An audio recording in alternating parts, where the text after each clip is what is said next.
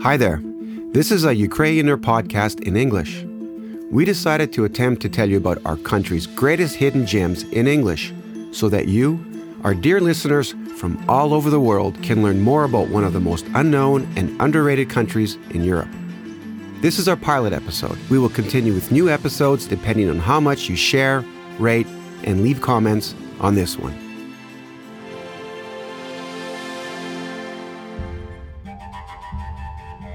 There is silence near the Dnipro River. A white tailed eagle hunts prey. This bird is rare in the Kaniv Nature Reserve because it's one of those included in the red list of threatened species of Ukraine. It surrounds the victim closely for a long time. Its wingspan is more than two meters, and its claws are deadly sharp. The whole body is tense, ready to attack. It swoops down and picks up a duck or a seagull a moment later. This is the only hunting that is allowed in this area. The laws of nature, not the wishes and whims of people, rule here. However, it is because of human whim that this place appeared. The Kaniv Nature Reserve was formed almost 100 years ago. People wanted to save the world famous Kaniv geological dislocations, the so called Kaniv Hills, as a valuable paleontological finding. Deep ravines began to form here, destroying fields and roads. Therefore, the issue arose concerning preventing deforestation on the hillsides and strengthening the soil. Dislocations are earth layers that rise to the surface due to glaciers or a tectonic shift. Chernecha Hill, where Taras Shevchenko is buried, is also nearby and was under threat of destruction. Therefore, when this area became protected, life returned here. A person who doesn't know anything about the origin of these ravines may mistake them for a bizarre but beautiful miracle of nature. A walk or expedition to the reserve becomes a challenge whenever people want to explore all the peaks and slopes of the hills. If you look from the side of the water or from above, it seems that someone has crushed the ground. These are the Kaniv dislocations, well known places. Here are underground deposits of clay, signs of a distant, ancient world. Sedimentary rocks and stones are mixed with ice. The Kaniv Nature Reserve is a massive strand of Kaniv dislocations, there are two independent islands, flooded hills, and remnants of the Dnipro's floodplains. This nature reserve, with an area of 20 square kilometers, is almost like the city of Kamenets-Podilsky. Every nook is waiting for those who will carefully examine it and listen to the local nature.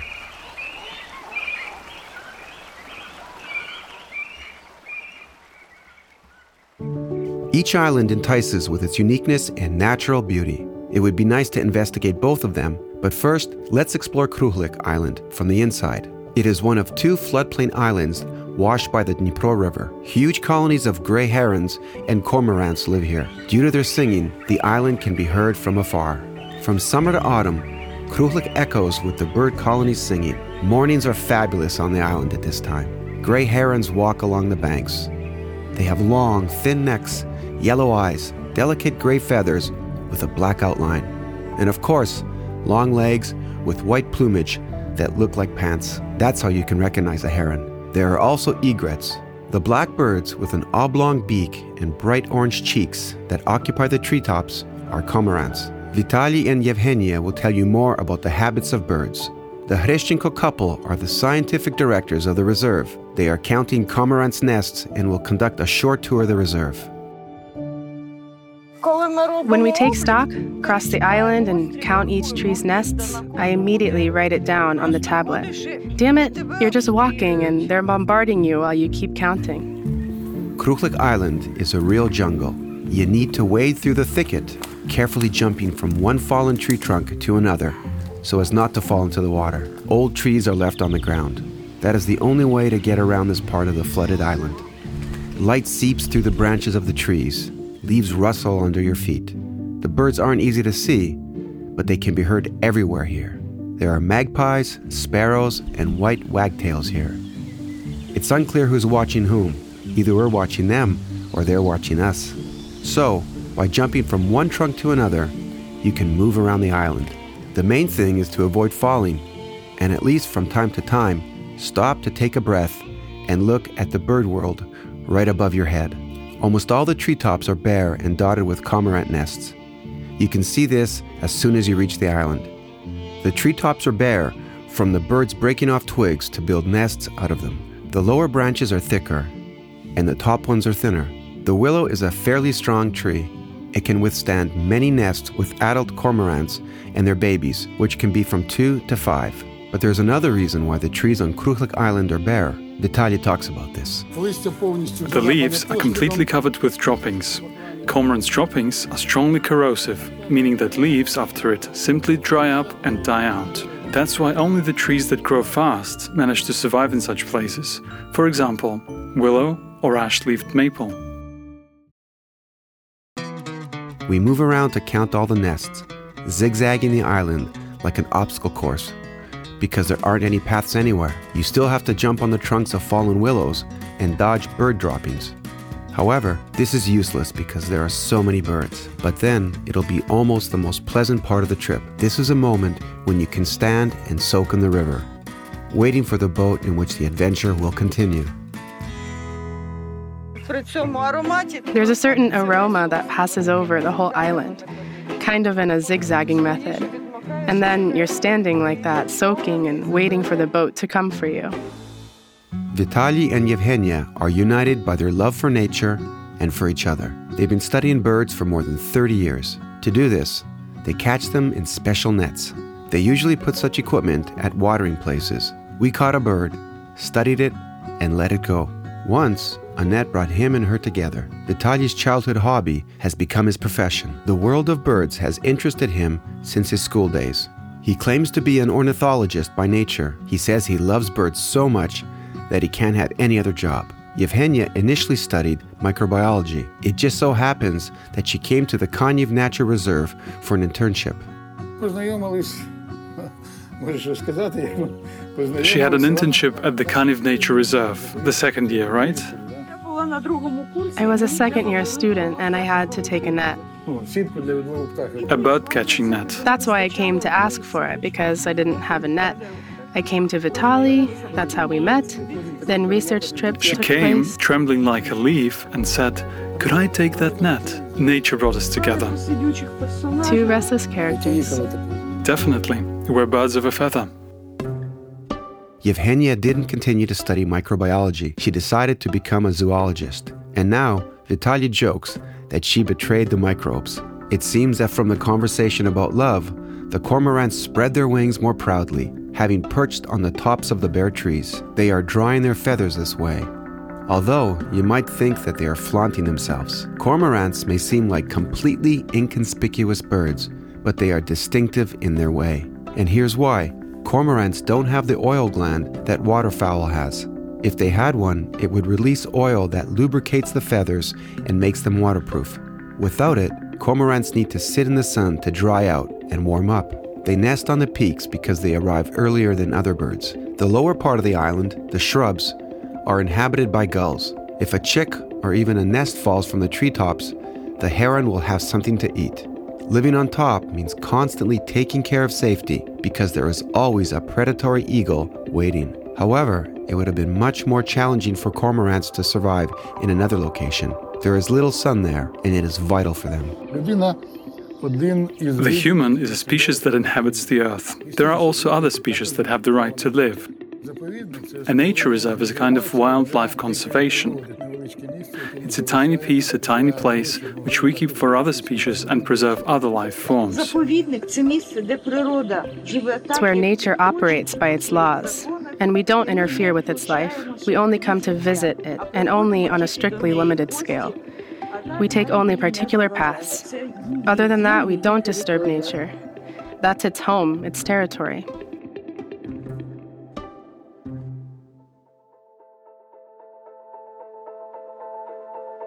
The islands of Kruhlik and Shelestyuv were formed from sand pits. It happened when the Dnipro's riverbed wasn't affected by humans. That is, before they started building a number of reservoirs. The islands lie among the floodplains so that you can only get to them by boat. If you could get a bird's eye view of Shelestyu Island, you could see how it was formed. These are sand pits that now are overgrown with trees and shrubs. The spits intertwined with each other and formed an arc, surrounded by the river's currents. Can you imagine this beauty?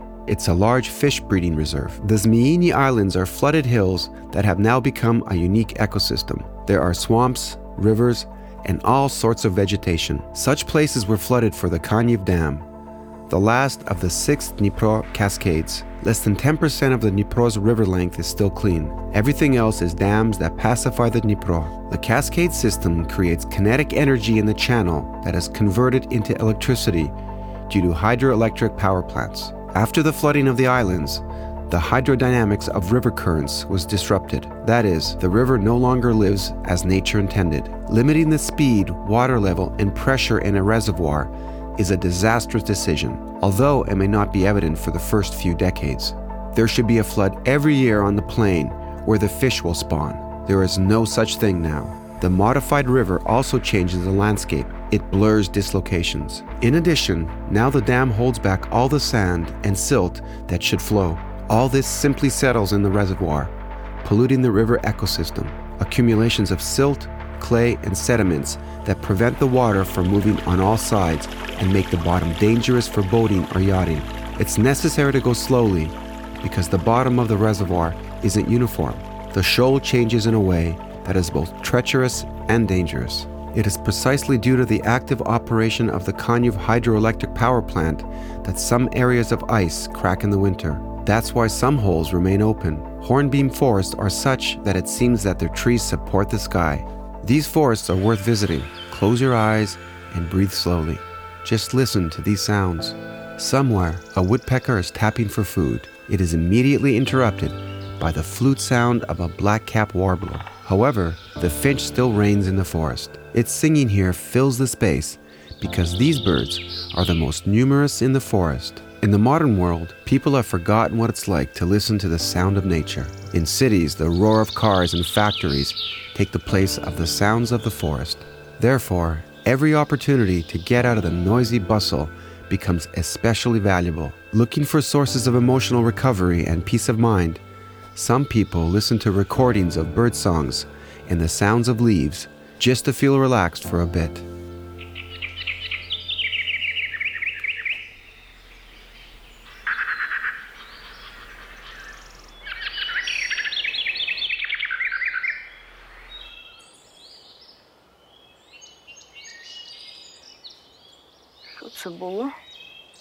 What was that? There was a black cap warbler over there, and now there's some sort of showdown between the birds. Yevheniia walks around the forest of the reserve with a camera and binoculars, and she also takes a voice recorder with her, on which she records bird songs. You can also do this on a regular phone. Yevheniia has a special professional recorder. It can record sounds of the upper bird registers that are almost inaudible to humans, like the little bird singing, for example, a nightingale. It's hard to distinguish it, so not everyone can easily recognize its voice in the forest if they haven't previously heard it in a recording. The trees along the ways are sometimes hollow. It's like living in a high rise building, but they also hang birdhouses. The holes of the birdhouses are covered with clay by their tenant birds. Nuthatches that are smaller than sparrows settle here, and it's vital for them to do this. The fact is that they cover the hole with clay to make it very tiny. Thus, the nuthatch can quickly get into the birdhouse, but the predator that hunts it can't. Settling on the territories, birds form parcels. One of the meanings of this word is settlement. Bird communities have a clear hierarchy. The leader is the one who performs the most difficult song. A dozen birds of the same species isn't enough to study the varieties of songs sung by the same finches. The sample should be large, with at least 30 individuals singing several songs each. Only then can one study the bird's basic singing techniques. Yevheniia says that nature has its own language, just as people speak to one another. It is mainly the male chaffinches that sing. Their message is Get out of my territory, it is me who lives here. But you, young lady, would you mind joining me? Look how handsome I am. Everything is simple and pragmatic. To win the attention of the female bird, they arrange song duels. They compete by performing the same song or by trying to surprise the audience with an original melody. If there is a pause between songs at the very beginning of this courtship singing confrontation, then at the end, the birds simply shout over each other and sing until someone falls silent. When representatives of different species argue, they choose songs similar to the opponents, and they shout over each other, attracting female attention. But the paradox is that a female bird doesn't choose the male who sings the loudest, but the one with whom it can safely lay eggs. The loudest singer is likely to be eaten first. These are the laws of nature. Human language has dialects, and so does the bird one. Moreover, the logic is very similar. Learning dialects and subdialects is an ideal model for analyzing the human language and its changes. Birds don't inherit their song genetically, they learn it. I would say that the loss of this information is forever if we lose these recordings with birds singing. It is like a lost language that doesn't have a written form. And even when it comes to languages, we can read what is written, but we don't know what it sounded like. We don't even know how our ancestors used to speak and pronounce everything. These nuances get lost and lost forever. Birds and animals generally face a much more grave situation since nobody records their language.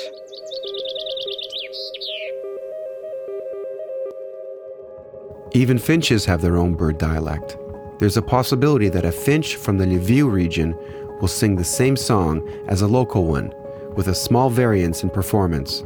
Territorial dialects are very stable, but even the dialects are peculiar. If the bird is small or lives among reeds or shrubs, remaining invisible, its appearance and language will be studied by a number of singing males. It's the same with people. For example, we hear the peculiar Ukrainian dialects and can imagine in which region a person grew up. I've been observing them for 20 years. And what is interesting is that they live in the same area from year to year, and their songs remain the same. We have analyzed various songs and we have found out that they have remained unchanged since the last glacial period, or about 20,000 years. With the finch, its frequent rival, the wood warbler, also sings. They are joined by blackbirds, song thrushes, tits, and blackcaps and only in early spring can you hear the special ticking of hawfinches. This is a small, colorful bird with a strong beak that can split the shell of hornbeam nuts. Here's the white tailed eagle again. Apparently, it wants us to remember that due to it, the reserve received the status of an international territory important for the protection of birds.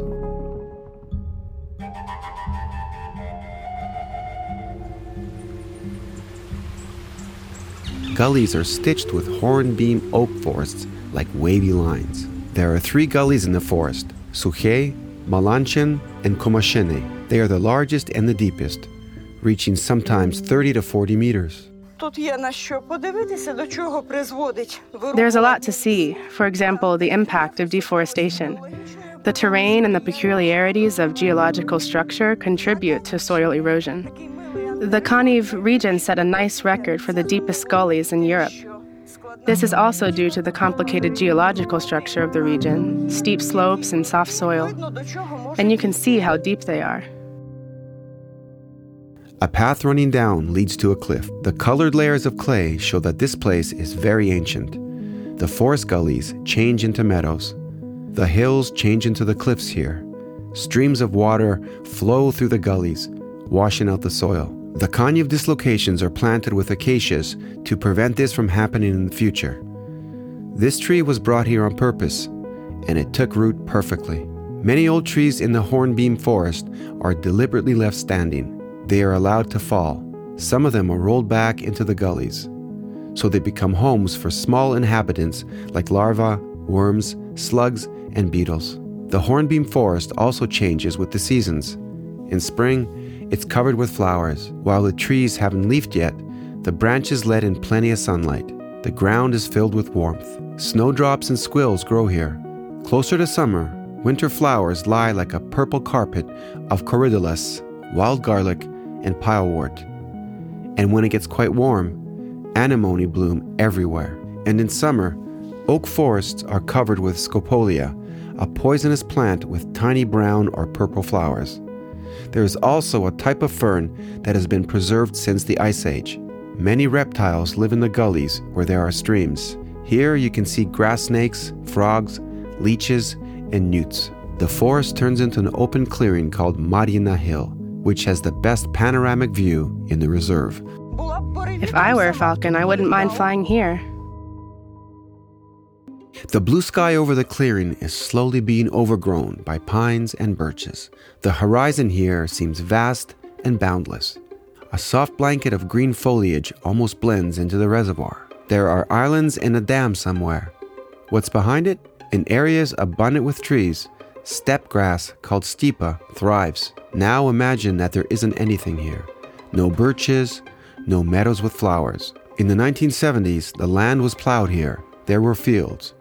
From Mariana Hill, you can see the Scythian settlement a little further away. The place, where the artifacts of Scythian farmers were found, had been turned into melon fields. As soon as the Scythian settlement was returned to the nature reserve, tree growth resumed. Now, there are a lot of birches here. There's no trace of the desert that was here when agricultural activities were being undertaken.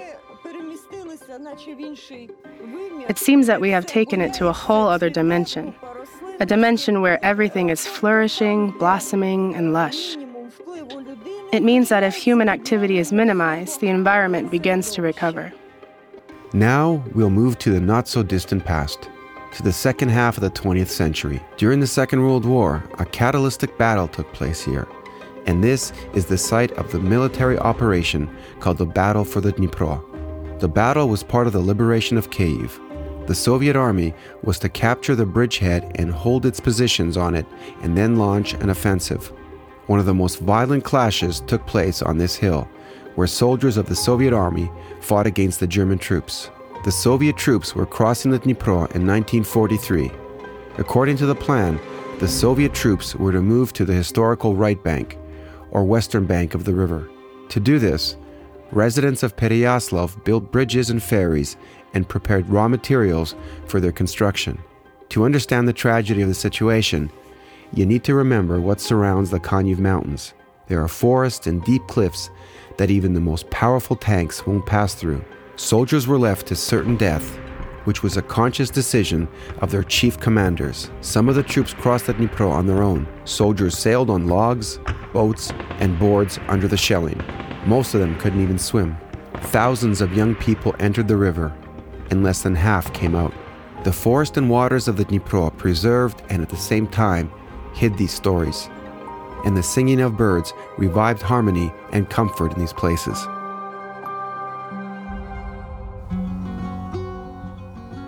In the evening, the sky is purple, the sun is setting, and it's time to go down to the Dnipro. Here, when the water splashes softly on the riverbank, time seems to stop. Under the rhythmic croaking of frogs, it's interesting to watch how the water surface is slowly covered with evening fog. The reserve's history only provokes thoughts about the unrestrained passage of time. Everything changes, disappears, and is reborn again, like trees on bare hillsides, herbs, birds that fly away but come back here for the winter. They know this is a reliable shelter, and they are loved here. And suddenly, the idea comes to mind that love and respect for nature are important life values that need to be learnt and taught, just as birds teach their chicks their own language. You know, one cannot live without feeling the wind in their hair or without bird songs. And we do not want to lose what we have. This world is fascinating, it gives us freedom. This was the first episode of the Ukrainer podcast. Istan Rozumny, Mariah Alexis Jacobs, and Alexander Kvartalny read for Ukrainer. The recording partner is iZone Media Studio. This special season was created with the support of UNDP. Subscribe to all available platforms to check out the next episodes of the podcast. Leave comments, put likes, and don't forget to share the podcast with your friends.